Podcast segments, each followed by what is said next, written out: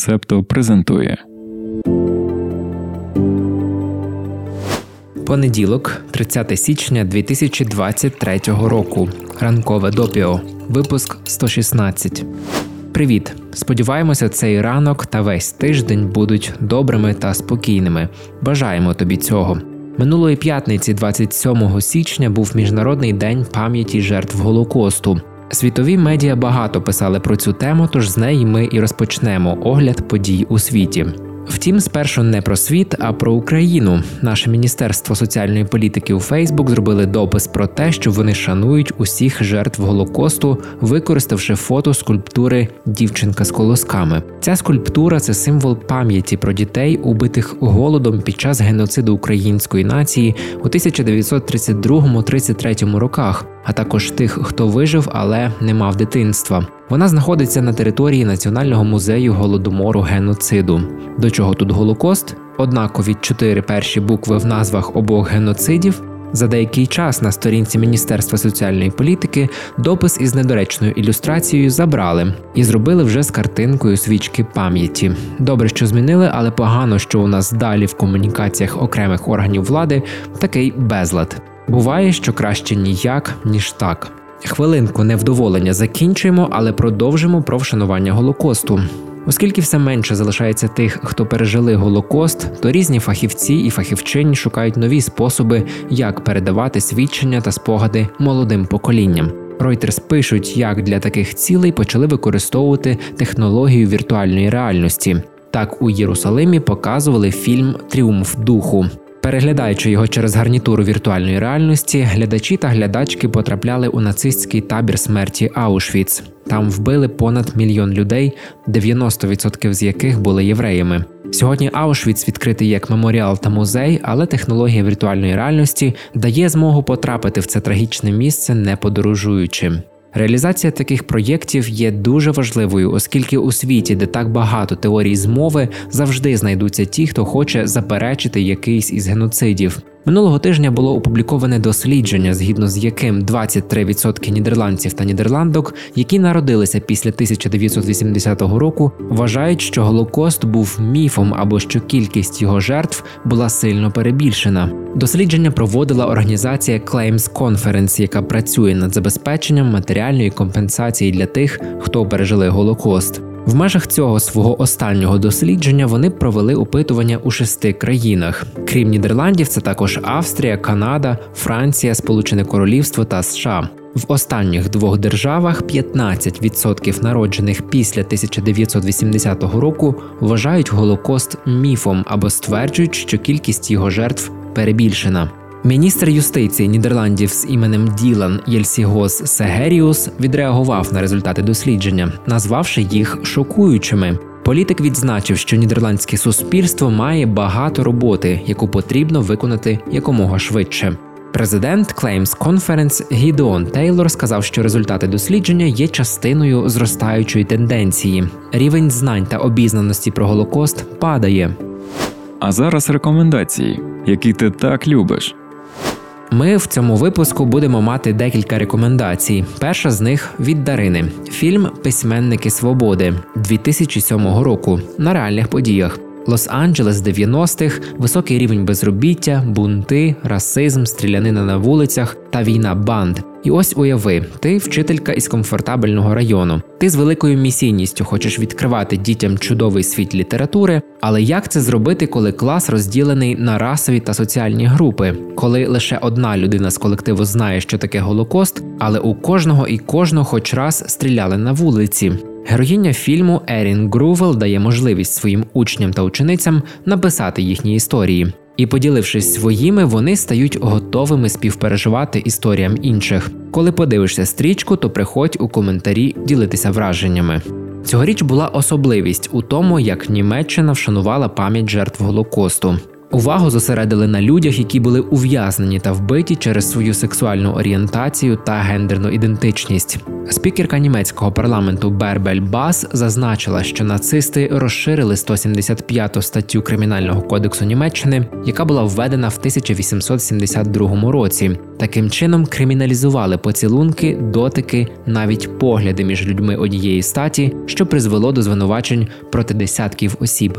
І ми маємо ще одну рекомендацію: наш подкаст через 348 сторінок. У третьому епізоді ведучі Таня та Володя обговорюють книгу Я П'єр Зель, депортований гомосексуал, спогади про нацистський терор. У передмові до своїх мемуарів пан Зейль написав: цитуємо. Якщо я не буду говорити, то стану спільником своїх мучителів. Тому сьогодні ти почуєш, як бути геєм у часи нацистської Німеччини.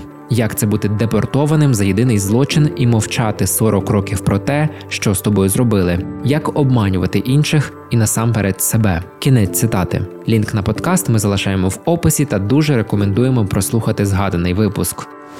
Повернімося до Нідерландів. В Амстердамі з 1985 року працює музей опору. Він представляє погляд на життя країни у період Другої світової війни із наполегливим рухом опору, щоденною боротьбою за їжу та прагненням безпеки. The New York Times пишуть про нову експозицію музею, яка отримала дуже неоднозначні реакції. Як сказала директорка установи, цитуємо: ця виставка зображує життя потерпілих і злочинців, перехожих і тих, хто чинить опір, і все між ними. Ми хотіли розповісти історію всього народу Нідерландів. Кінець цитати. Мета полягала в тому, щоб зробити більш інклюзивний продукт, проілюструвати різні нюанси та показати складність історії. Як це все втілилося на практиці? Наприклад, експозиція зосереджує однакову увагу на історіях Джанні Бріле Сліпер та Герардуса Моймана. Пані Бріле Сліпер була єврейкою, яка відмовила нацистському командуванню у реєстрації її раси. Герардус Мойман був нідерландським підлітком, якого настільки вразила німецька військова пропаганда, що він став добровольцем військ СС. І таких історій на виставці сотня. Це тригернуло багатьох у Нідерландах. Дехто вважає, що ця виставка недостатньо пропагує героїзм опору. Інші стверджують, що з таким підходом не вдається адекватно розрізнити хорошу та погану поведінку, адже кожна з них представлена як можливий результат жахливого тиску війни. Деякі відвідувачі та відвідувачки, у тому числі ті, хто пережили голокост і нащадки учасників опору, були засмучені тим, що досвід нідерландських нацистів досліджувався разом із досвідом євреїв, які були депортовані та вбиті в таборах смерті. Історія з музеєм опору та його новою виставкою демонструє, що рідко, коли питання історичної пам'яті є однозначним та легким, навіть якщо відповідь на питання хто негідник давно відома. І нам потрібно готуватися до такого, тим паче, що ми живемо в епоху постправди, і знаходяться ті, до кого ще потрібно донести, що в нашій історії негідник це Росія. Дякуємо, що ви з Септо. Підписуйтесь, лайкайте, залишайте зірочки та коментуйте. Поки у Нідерландах шукають порозуміння щодо історичних питань, в Австралії тривають пошуки радіоактивної капсули розміром 8 на 6 мм. Вона ймовірно випала з вантажівки під час транспортування з шахти у Західній Австралії. Служба надзвичайних ситуацій стурбована тим, що хтось міг підхопити небезпечний предмет, не знаючи, що це таке. Тому людина може спокійно подумати, що це просто щось цікаве і зберегти капсулу, тримати в своїй кімнаті, машині або подарувати комусь. Органи охорони здоров'я заявили, що кількість радіаційного опромінення від капсули дорівнює отриманню 10 рентгенівських променів протягом години. Вона випромінює як бета, так і гамма промені. Отже, якщо хтось контактує з нею або тримає поблизу, то може отримати пошкодження шкіри і, зокрема, опіки. Якщо ж довго перебувати біля капсули, то можна отримати гостру променеву хворобу. Навіщо взагалі була та капсула? Радіоактивні манометри часто використовуються в гірничо-добувній промисловості.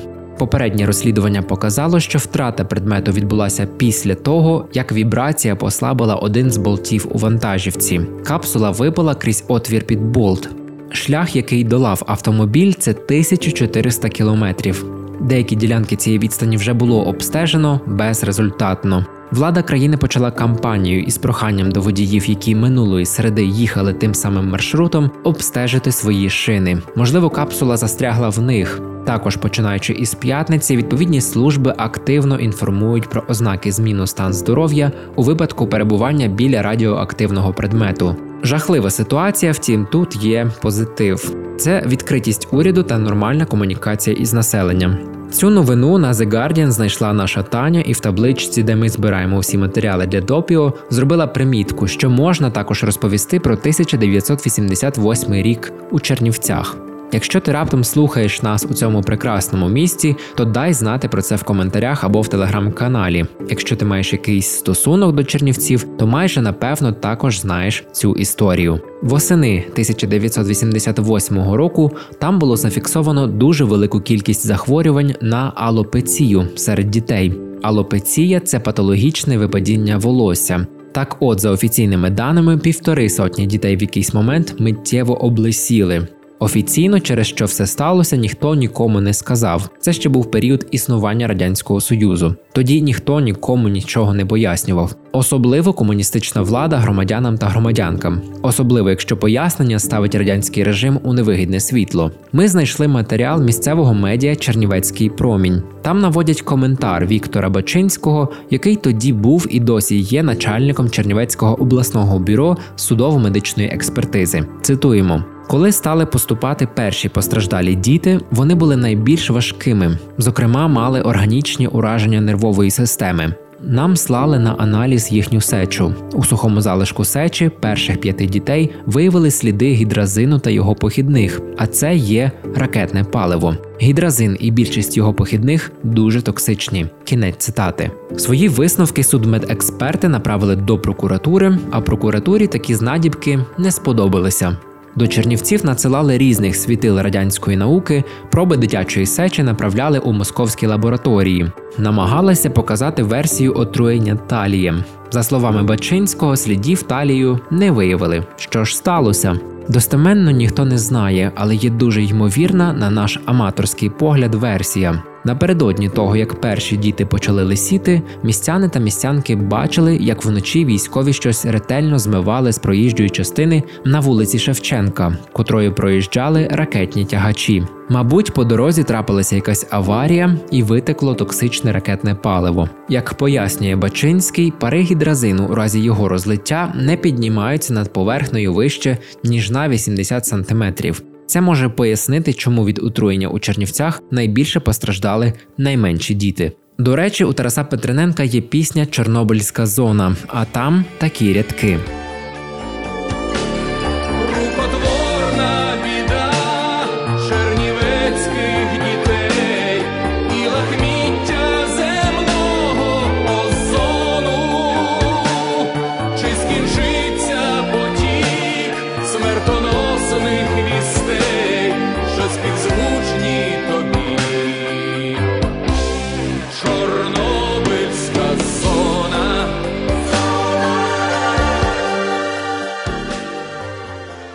Як ти розумієш, Петрененко топ.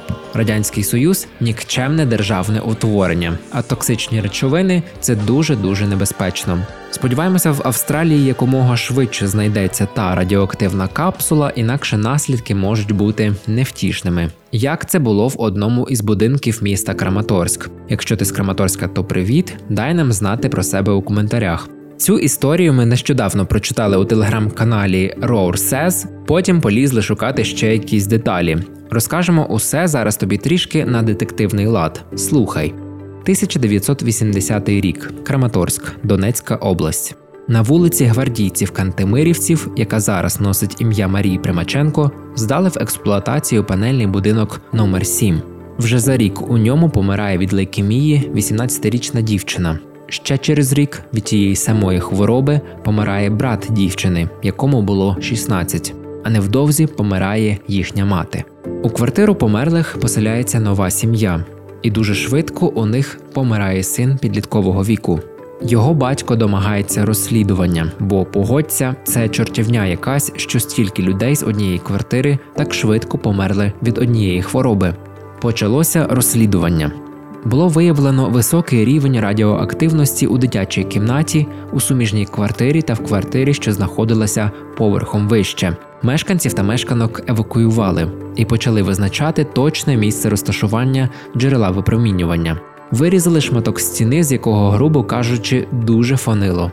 Стіну відвезли до Київського інституту ядерних досліджень. Там її почали розбирати і знайшли маленьку ампулку. Оглянули, побачили заводський номер, який вів до власника ампули, та пояснення, як ж так вийшло, що цей радіоактивний предмет опинився у стіні житлового будинку в Краматорську. Кінець 1970-х. Каранський кар'єр Донецької області. Там видобували гравій та щебінь. В якийсь із днів на кар'єрі загубили джерело іонізуючого випромінювання типу ІГЦ4, капсулу з цезієм 137. Такі штуки використовувались у радіоізотопному рівнемірі. Можливо, і зараз використовується тут ми вже не скажемо. Коли сталася така втрата, то почалися пошуки.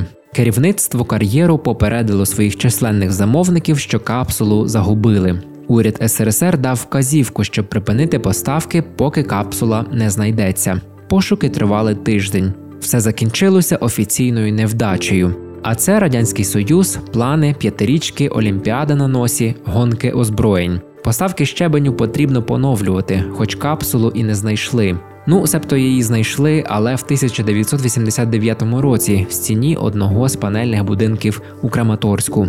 Радіоактивний предмет разом зі щебенем був спресований у панельний блок. Унаслідок радіоактивного опромінення за 9 років шестеро людей померли, серед них четверо дітей та двоє дорослих. Ще 17 отримали інвалідність. Закінчуємо з історіями та переходимо до останніх новин на сьогодні. Стіки до ранкової кави про події стисло. Данія планує ввести обов'язковий військовий призов для жінок, оскільки скандинавська країна прагне значно збільшити чисельність своїх збройних сил. Якоб Елеман Єнсен, міністр оборони та віце-прем'єр-міністр, сказав, що цей крок допоможе Данії виконати її вимоги щодо членства в НАТО, але це також вигідно для збройних сил, якщо там буде залучено більше жінок. Канада призначила свою першу спеціальну представницю із боротьби з ісламофобією, расизмом, дискримінацією та релігійною нетерпимістю, яких зазнає мусульманська спільнота країни. На цю посаду призначили Аміру Елгавабі. Жінка є журналісткою, правозахисницею та членкинею канадського фонду расових відносин. Тепер до її посадових обов'язків входиме консультування різних урядових ініціатив. Відповідно до звіту Національної ради канадських мусульман у Канаді під час нападів на ґрунті ненависті було вбито більше мусульман ніж у будь-якій іншій країні Великої Сімки. Така прикра статистика змусила уряд Канади провести саміт з протидії ісламофобії у 2021 році. Саме там рекомендували вести посаду спеціальної радниці. Аксіос повідомляють, що колишні співробітники та співробітниці російського пропагандистського мовника РТ Америка зайняли свої старі студії в центрі округу Колумбія та нарощують нове медіапідприємство. Раніше цей канал був ключовим вузлом російського медіаапарату, який розвідувальні служби США описують як невід'ємну частину операцій зовнішнього впливу Кремля. РТ Америка оголосила про своє закриття майже одразу після вторгнення Росії в Україну. Але невдовзі Георгій Залєвський, колишній співробітник пропагандистського мовника, створив нову компанію Global Tech. У її корпоративних документах вказано адресу старого офісу РТ Америка у Вашингтоні. Це все, що приготували на сьогодні. В суботу у Чехії відбулися президентські вибори. Мабуть, наступного разу розповімо, що там було і кого вибрали. Почуємося. Ви прослухали подкаст Ранкове допіо. Шукайте септо в соцмережах, діліться враженнями та розповідайте іншим.